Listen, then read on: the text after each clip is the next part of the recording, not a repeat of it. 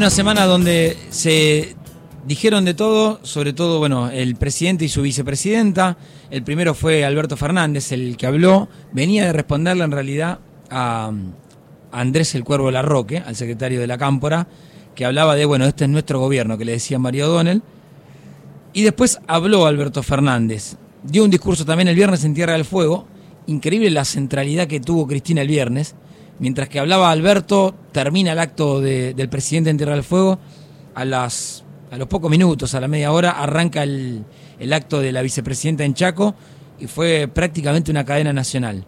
El mensaje más, más eh, contundente de Cristina desde que asumió el frente de todos, sobre todo para referirse a la interna. Primero quiero que escuches a Alberto Fernández, porque la respuesta de Cristina me parece que va eh, por ese textual. Dale.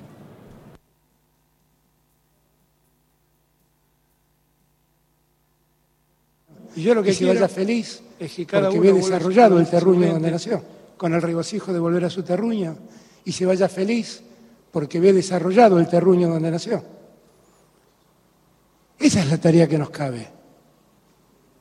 Y esta es la tarea que tengo yo como gobierno. Yo no soy el dueño del gobierno, nadie es dueño del gobierno. El gobierno es del pueblo. Nosotros solo representamos a ese pueblo. Y en Chaco, Cristina Fernández, eh, cuando se refiere a, la interna, primero que no se pone en igualdad de condiciones.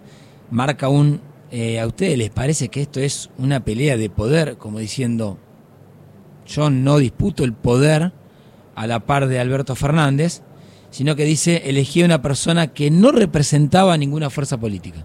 Se cumple el 18 de mayo, el día del censo, el día del censo, se cumplen tres años de aquel video en el cual le comuniqué a argentinos y argentinas, a compañeros y compañeras, la decisión que había adoptado. A ver, si fuera una disputa de poder, bueno, no sé, si hubiera elegido, qué sé yo, suponte al presidente del Frente Renovador, que venía de un partido político, de haber sido candidato a presidente, que tiene una fuerza con legisladores, con gobernadores, Guadaer de la CGT, no sé, o Emilio Pérsico de los movimientos sociales. Eso, bueno, una disputa de poder, pero elegí a una persona que hoy es presidente, que no representaba ninguna fuerza política de las que conformaba el frente, pero que además me había criticado duramente desde el año 2008 hasta ese momento. ¿Alguien piensa que yo puedo decidir las cosas por enojo? Bien, planteando de esta manera entonces cómo están dadas las cosas, eh, tirándole el archivo, ¿no? Un Alberto Fernández que, recordemos, en 2017 era jefe de campaña de Florencio Randazzo. Sacó 5% de los votos y eh, después de la noche a la mañana, ese sábado de mayo, nos enteramos que iba a ser candidato a presidente y aquí está. Una vicepresidenta, me parece que insiste acá con él, bueno, la decisión que tomé fue acertada, fue acertada en materia electoral, en materia de gestión, eh, evidentemente no. La gestión es mala, pandemia mediante, eh, ahora tenés un conflicto bélico, etcétera, tenés la invasión de Rusia-Ucrania, pero la decisión eh, de elegir a Alberto Fernández como presidente, evidentemente salió mal y, y evidentemente el kirchnerismo lo, lo, sabe, por eso esta disputa que se está dando a partir de ahora, que no se va, que no va a frenar, que no se va a detener, una disputa que insistimos todos los domingos de acá, no es una disputa personal.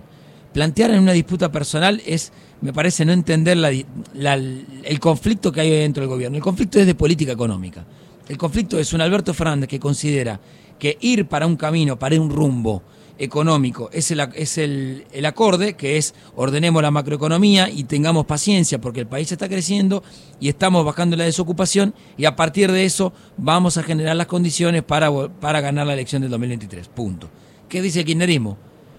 Vos tenés la macro, la estás ordenando, etcétera, etcétera, etcétera. Pero la política económica de fondo, no tenés dólares en el Banco Central, los salarios no crecen por encima de la inflación como considera el ministro de Trabajo, Moroni cree que, el salario del trabajador le gana la inflación y que con esta política económica perdiste la elección, la, la legislativa, y vas a perder inevitablemente la elección del 2023. ¿Cuánto falta para el 2023? Esto que decíamos recién, un montón.